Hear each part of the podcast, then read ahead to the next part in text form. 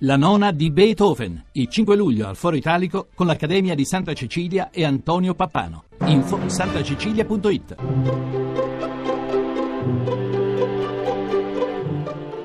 Il pensiero del giorno.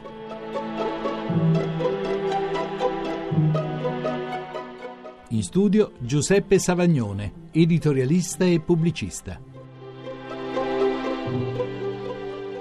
La tensione dell'essere umano oltre se stesso verso un infinito altro di cui egli avverte la nostalgia ha un riscontro esistenziale nella percezione che in modi diversi ciascuno di noi ha della propria fragilità e della propria miseria.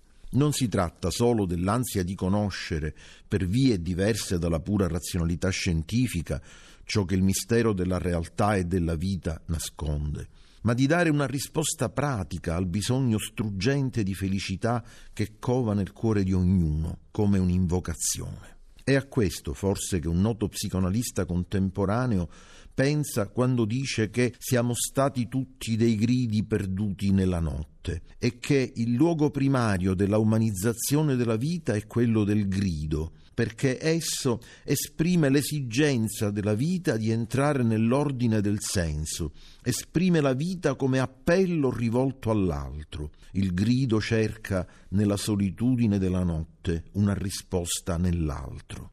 È questo grido che esprime l'esigenza di salvezza. Non ci si salva da soli.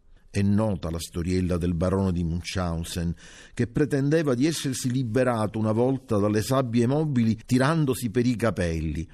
Questo è impossibile. Una persona per salvarsi ha bisogno che un altro lo aiuti. Per questo tutta la sua vita è un grido silenzioso verso questo altro sconosciuto.